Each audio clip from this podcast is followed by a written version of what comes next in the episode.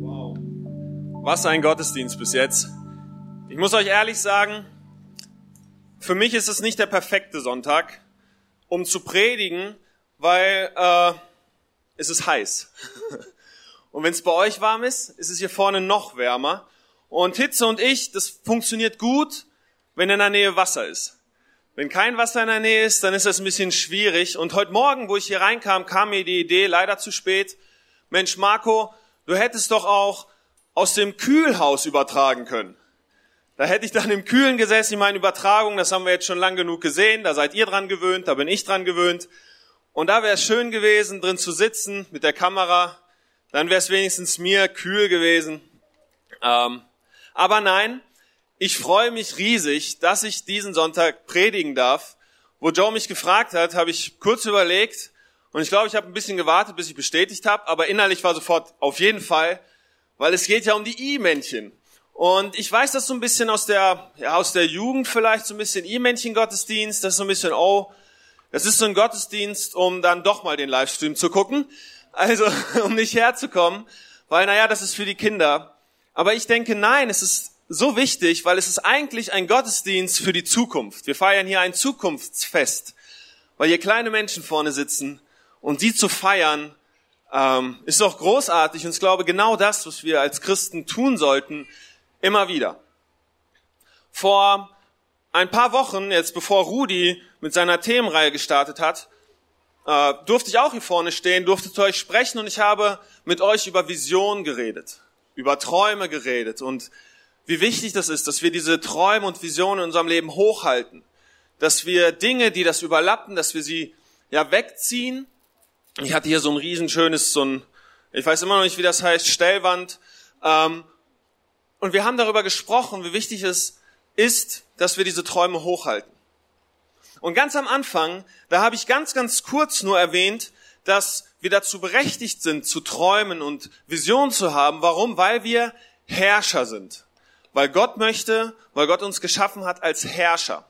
Und ich dachte mir heute, was für ein perfekter Tag. Hier vorne sitzen acht neue kleine Herrscher ähm, dass wir nochmal darüber sprechen, weil ich glaube, da gibt es noch einiges zu sagen, was für uns alle wichtig ist, was für uns von Bedeutung sein kann. Aber es geht ja auch ein Stück weit um euch. Und deswegen habe ich mir überlegt, dass ich damit starte, euch Kleinen eine Geschichte zu erzählen. Weil die Predigt, ja, da, da hört man ja nicht immer so gut zu, weil das so ein bisschen kompliziert ist. Aber ich habe eine Geschichte nur für euch, alles klar? Also eigentlich ist die für die Erwachsenen, aber ich erzähle die so, dass sie für euch ist und sie sie so einfacher verstehen. Okay.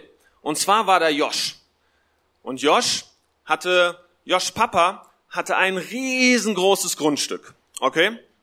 Und Josh hatte noch was. Kleine Geschwister. Wer von euch hat kleine Geschwister? Und ihr wisst manchmal, ne, man ist ja, man weiß ja schon mehr als die anderen. Und dann manchmal ist das so ein bisschen nervig, wenn die einen immer fragen und wenn die Sachen nicht so cool bauen können bei Lego oder so, oder wenn die mit den Playmobil-Männchen nicht so gut umgehen können, man muss immer denen was erklären und manchmal, nur ganz manchmal, ah, da will man nicht so gern mit den kleinen Geschwistern unterwegs sein, ne? Und Josh, Josh hatte auch vier kleine Geschwister. Und dann meinte der Papa zu Josh, Josh, du musst mit denen, geh mal mit denen spielen bei uns im Garten. Wir haben noch so einen großen Garten. Da hinten ist noch so ein Platz, den könnt ihr für euch schön machen. Der ist direkt am, an so einem Bach, da fließt Wasser, das ist ein, ein Wald, ist da ein kleiner drumherum und da könnt ihr spielen. Und Josh sagt, ja, okay, komm. Ich habe meine Geschwister ja eigentlich gern, die Kleinen, also gehe ich mit denen mal los und erzähl denen was.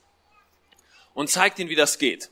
So, also Josh hat seine vier Geschwister eingepackt und gemeinsam laufen sie da hinten zu dieser Stelle, da war noch, der Papa hatte da noch nichts groß gemacht, das war noch alles so ein bisschen wild und das Wasser fließt da und die hatten so richtig Spaß.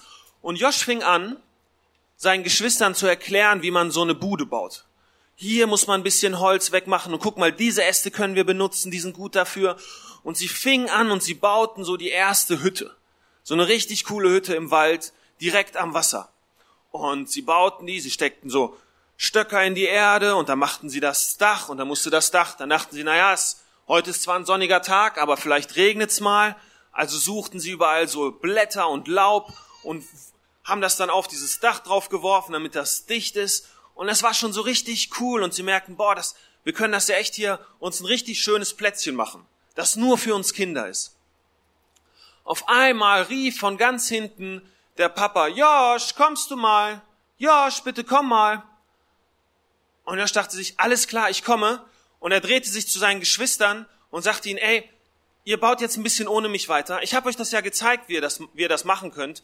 Da, ihr könnt noch eine Brücke bauen über den Fluss. Ihr könnt hier noch ein bisschen aufräumen. Ihr könnt das Haus ja noch ein bisschen größer machen. Vielleicht kriegt ihr jetzt schon noch so eine Garage dran oder sowas.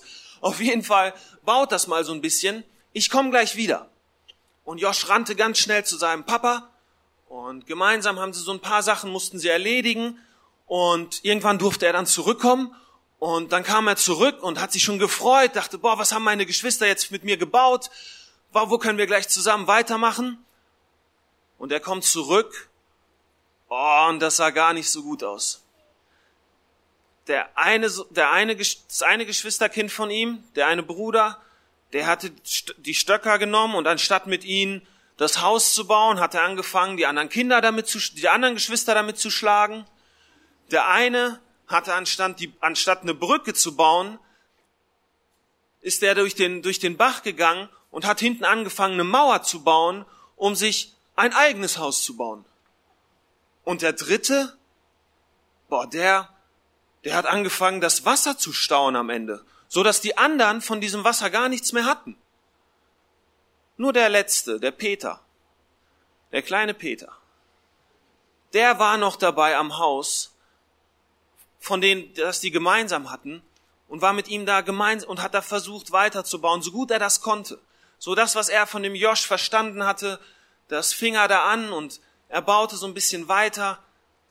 Aber es war halt schwieriger, weil seine anderen drei Geschwister das halt nicht gemacht haben. Und es war nicht mehr so eine schöne Gegend, überall lag auch so ein bisschen Müll weil den Geschwistern das irgendwie egal war, dass das gemeinsam war. Und der Josh, der war so ein bisschen traurig. Das hatte er nicht erwartet. Eigentlich dachte er doch, dass wir gemeinsam, dass wir richtig schön bauen. Ich erzähle euch nachher, wie es weitergeht, weil hinter euch sitzen ganz viele Erwachsene, denen muss ich jetzt erst ein paar Sachen dazu erklären. Alles klar? Ihr habt das bestimmt schon verstanden. Aber Erwachsene brauchen immer noch ein bisschen mehr Erklärung, sonst glauben die mir das nicht.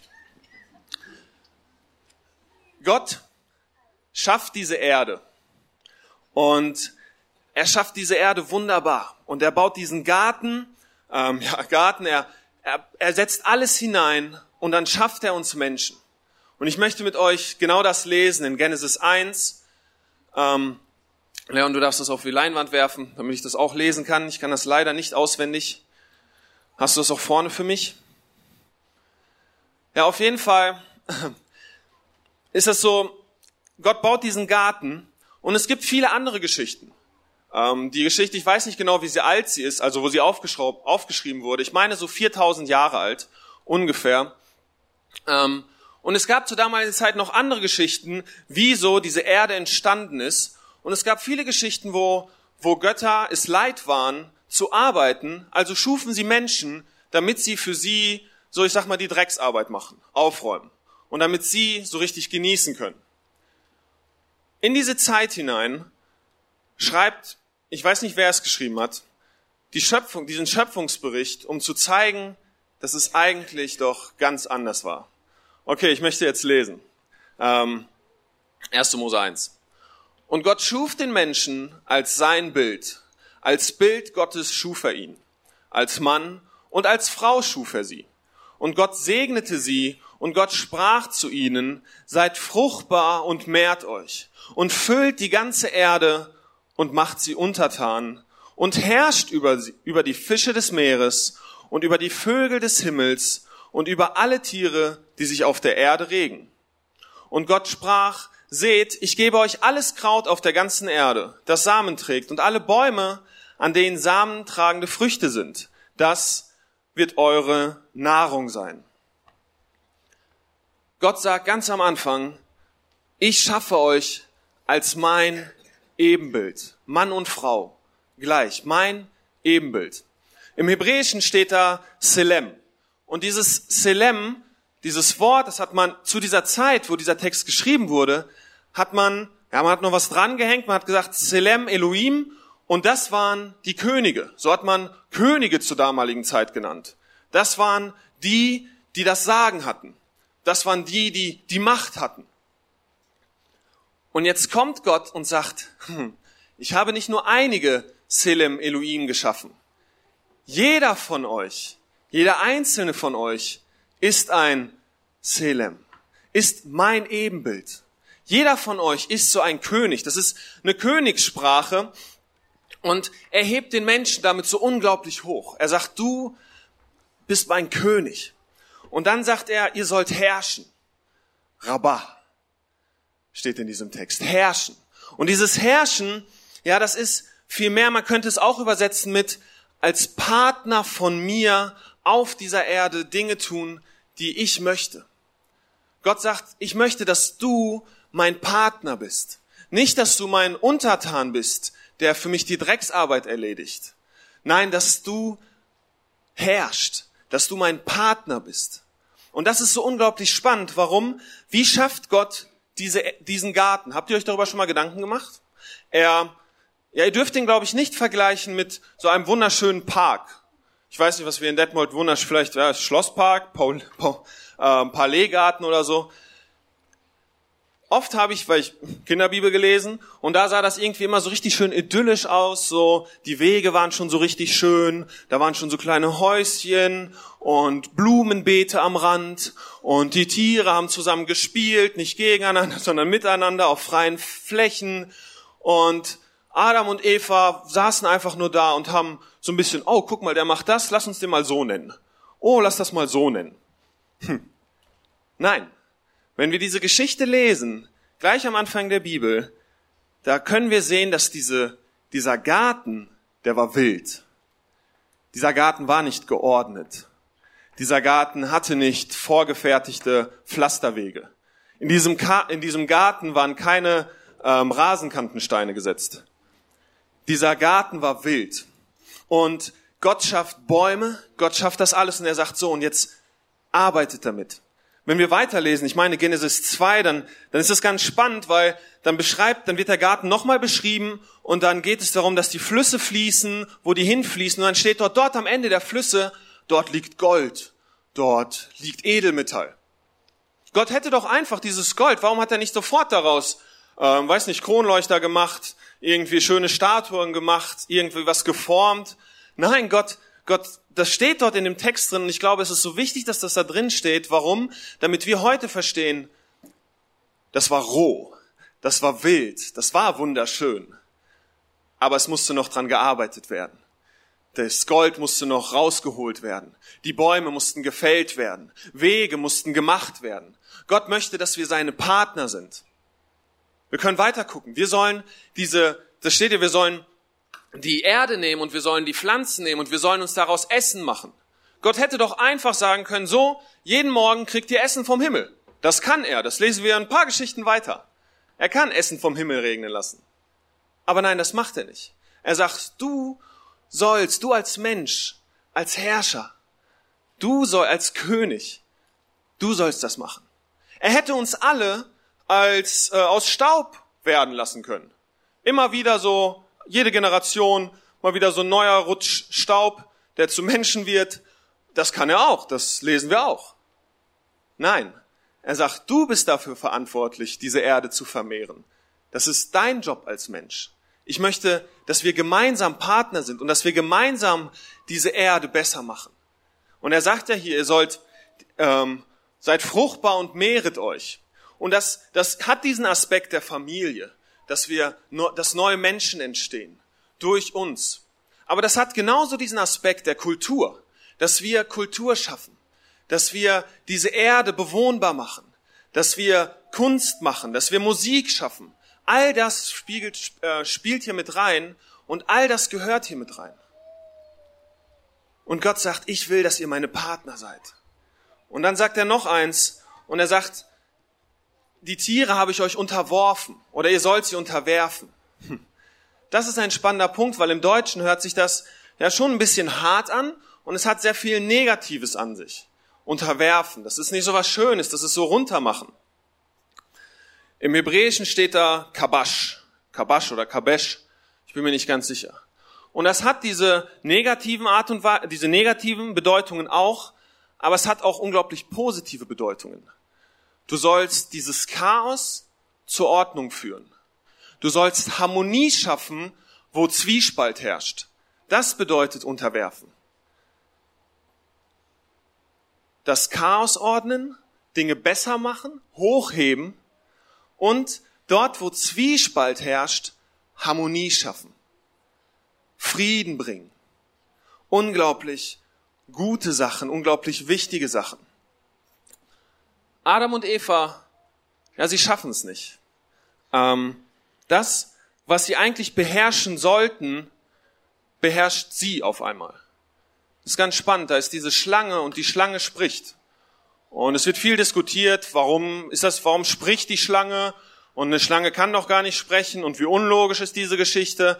Aber es geht wahrscheinlich alles an dem eigentlichen Punkt vorbei, was der, was, was der Schreiber dieses Textes uns mitteilen möchte.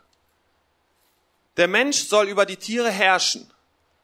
Und in diesem Punkt, wo die Schlange anfängt zu sprechen und Adam und Eva auf die Schlange hören, dann ist das, was sie beherrschen sollte, wird zu ihrem Beherrscher.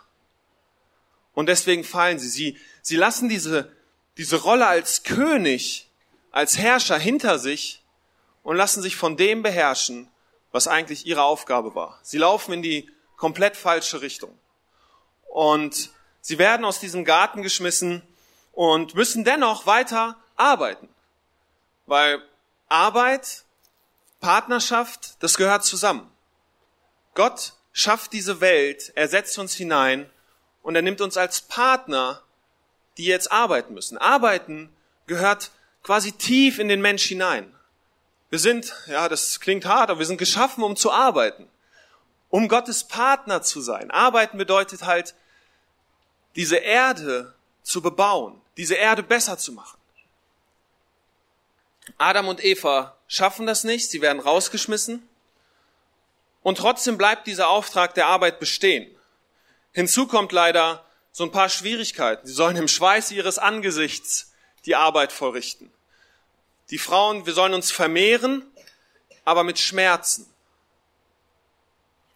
Nicht so schöne Dinge. Und dennoch sehen wir und wir lesen, dass die Menschen anfangen, diesen, diese Erde, diesen Garten, dieses, dieses Wilde tatsächlich zu bearbeiten. Sie, sie bauen Sachen an, Sie fangen an, Städte zu bauen, sie fangen an, Lieder zu schreiben, sie fangen an, Kunst zu machen, Texte zu schreiben und sie kommen diesem Auftrag nach, aber weil sie aus dem Garten raus sind und weil sie sich nicht mehr als Könige verstehen, passiert ganz viel Schlechtes. Und ganz viel, was genau in diese falsche Richtung läuft. Und diese Erde, sie wird nicht besser, sie wird leider in ganz, ganz vielen Fällen viel, viel schlechter. Und dann, dann kommt Jesus. Und Jesus wird geboren als Mensch. Er wird geboren als Mensch und Gott sagt, ich möchte dich als Mensch, ich setze dich als Menschen hinein. Warum? Damit die anderen sehen, wie es, was es heißt, Partner zu sein von mir als Mensch. Und Jesus ist auf dieser Erde und er macht das und dann stirbt er. Und was, was wird immer wieder über Jesus berichtet? Jesus ist der König. Jesus ist der Herrscher, der neue König. Das ist alles die gleiche Sprache wie ganz am Anfang der Bibel, wo Gott uns Menschen schafft und sagt, ihr sollt Könige sein. Ihr sollt meine Partner sein. Und dann setzt er seinen Sohn Jesus in diese Welt, um uns als Beispiel zu zeigen, wie wir sein sollten, was wir tun sollten. In Römer 5, in 1. Korinther 4, 15, da macht Paulus das gut deutlich und er sagt, der alte Adam, der hat es nicht geschafft.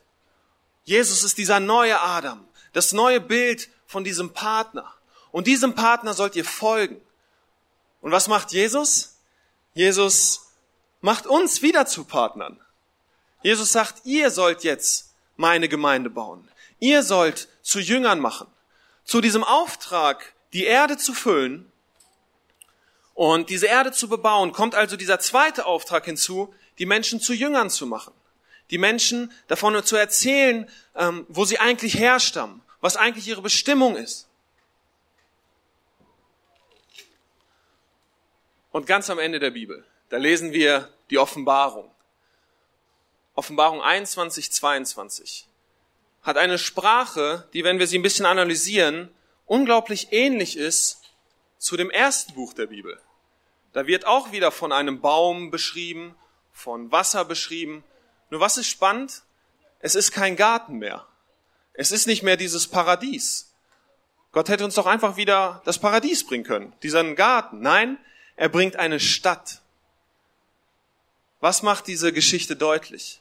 Gott schafft diesen Garten, um von diesem Garten gemeinsam mit uns eine Stadt zu schaffen. Eine Stadt zu schaffen, die großartig ist. Und die Bibel hat da unglaublich, unglaubliche Wörter für, wie diese Stadt aussehen mag. Wir sehen also, Gott schafft uns Menschen und Gott schafft uns als Partner, die mit ihm gemeinsam arbeiten und diese Erde weiterbringen. Arbeiten ist also was Gutes. Und jetzt sitzt du hier und sagst, ja Marco, das ist schön, aber wir sind nicht mehr im Paradies. Die Realität sieht doch ganz anders aus. Da hast du recht. Da ist Arbeitslosigkeit. Du arbeitest vielleicht doppelt, hast zwei Arbeitsstellen und das Geld reicht trotzdem nicht. Du bist vielleicht begabt als Musiker, aber du kannst dennoch nicht ja, von deiner, von deiner Begabung leben. Du musst noch eine andere Stelle suchen. Du, du bist vielleicht Künstler und kannst dennoch nicht davon leben. Oder du hast eine Arbeitsstelle, aber du wirst gemobbt. Und wir merken, dass Arbeiten gar nicht mehr so was Schönes ist, wie es sich im Garten eigentlich ausgesehen hat. Das, was, was es eigentlich sein sollte, das ist es nicht mehr. Und das können wir auch nachlesen im Prediger. Ähm, da schreibt ein König selbst Folgendes. Alles ist vergänglich und vergeblich. Nichts hat Bestand. Ja, alles ist vergebliche Mühe. Der Mensch plagt sich ab sein Leben lang, doch was bringt es ihm ein? Hat er irgendein Gewinn davon? Generationen kommen und gehen, nur die Erde bleibt alle Zeiten bestehen. Die Sonne geht auf und wieder unter. Dann eilt sie dorthin, wo sie aufs Neue aufgeht. Der Prediger, das Buch ist geschrieben von einem König. Eigentlich einer Person, wo wir denken sollten, du lebst doch das, was du, wozu du geschaffen wurdest. Das Problem war dieser König, er hat für sich gelebt. Er hat sich nicht als Partner von Gott verstanden. Und aus diesem Grund hat er das Gefühl gehabt, dass alles nichtig ist, dass alles nichts mehr wert ist. Und ganz am Ende dieses Buches, wenn wir das durchlesen, dann merken wir, dass er versteht, erst wenn ich Partner werde mit Gott, erst wenn ich erkenne, dass ich sein Partner bin, dann ist es doch gut. Und dann kann ich in dieser schlechten Welt, in dem, wo so vieles nicht so gut läuft, da kann ich dennoch das Gute drin sehen und mich aufs Gute konzentrieren, weil ich weiß, ich bin König. Petrus schreibt das Gleiche in Kolosser 3. Worin auch immer eure Arbeit besteht, tut sie mit ganzer Hingabe. Denn letztlich dient ihr nicht Menschen, sondern dem Herrn. Ihr könnt sicher sein, dass ihr von ihm einen Lohn bekommt, das Erbe, das er im Himmel für euch bereithält. Darum dient ihm, Christus, dem Herrn.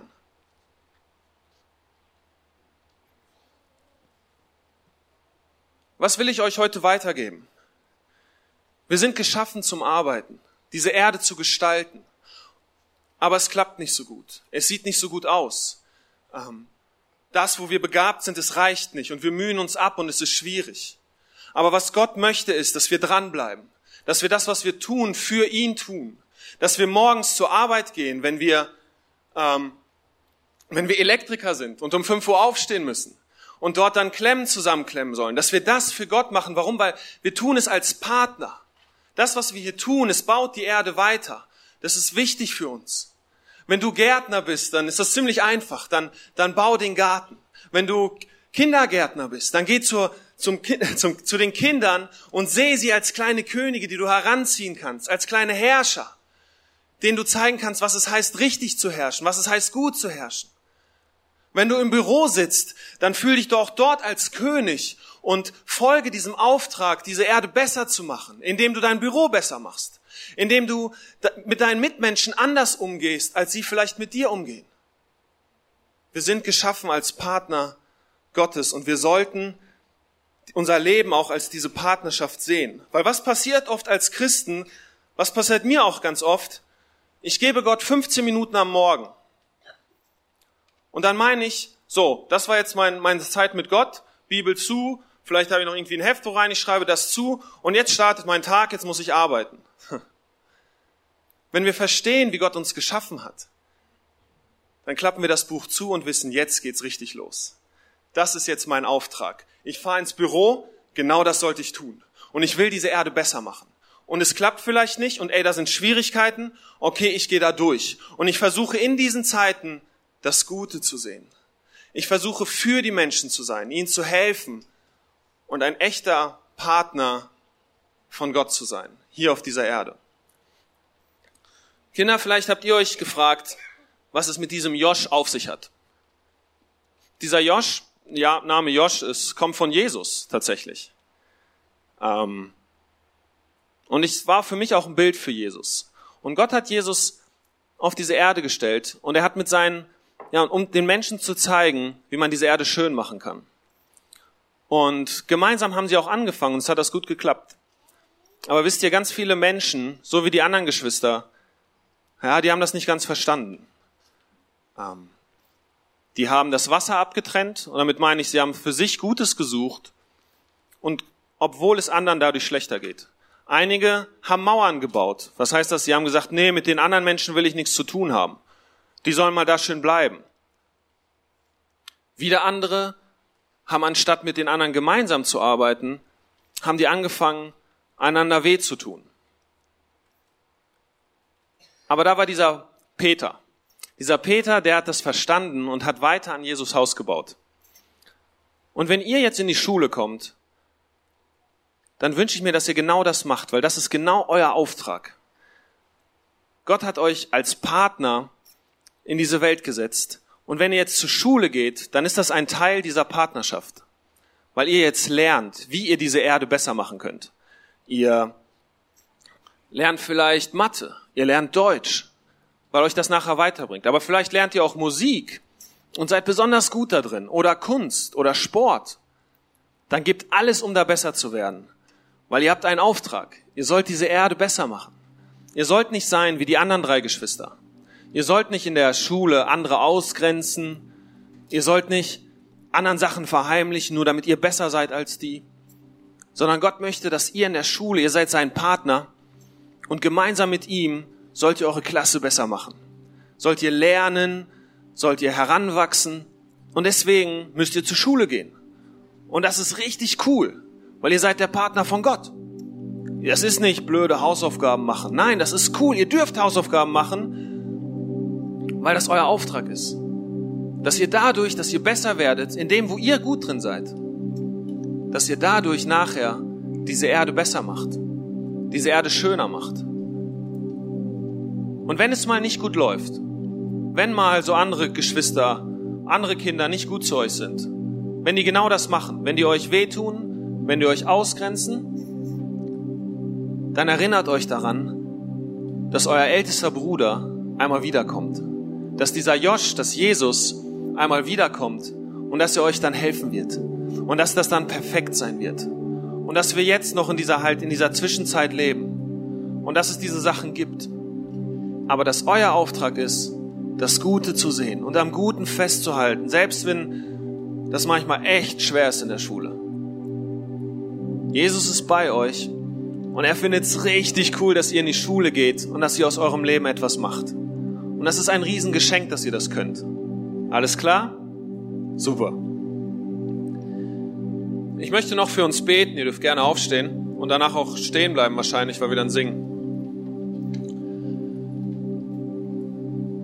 Gott, danke, dass du uns als Partner siehst. Danke, dass du uns diesen Auftrag gegeben hast, diese Erde zu bebauen mit dir gemeinsam, dass wir diese Erde voranbringen dürfen. Aber Jesus, in dieser Welt, wie sie gerade aussieht, da ist das nicht leicht. Da mühen wir uns ab und da klappt das nicht immer so und da ist Arbeit nicht, nicht immer, ja nicht immer erfüllend, sondern oft auch mühselig und schwer. Jesus, ich bete, dass du unseren Kopf, unsere Augen hebst, unseren Blick hebst darüber. Dass wir in dieser ganzen Schwere, dass wir dich sehen. Dass wir sehen, dass wir das Gute sehen. In den kleinen Momenten unseres Lebens. dass wir jetzt schon diese Stadt sehen, die einmal da sein wird. Und dass wir aus dieser Hoffnung heraus leben. Dass wir aus dieser Hoffnung heraus morgens aufstehen, zur Arbeit gehen und unseren Job gut machen. Und Jesus, ich bete für jeden, der, der dich auf 15 Minuten beschränkt hat, der dich auf den Sonntagmorgen beschränkt hat. Jesus, ich bete, dass du dich offenbarst und dass du zeigst, dass du an dem ganzen Leben interessiert bist und dass du dich freust, wenn wir arbeiten gehen, wenn wir Dinge tun, wenn wir Dinge voranbringen, dass genau das unsere Aufgabe ist und dass wir genau dort Christen sind und dass wir genau dort mit dir verbunden sind, dass 24 Stunden am Tag dir gehören. Jesus, bitte schenk uns ja diese Freiheit, das zu erleben, das zu spüren, dass wir deine Partner sind. Amen.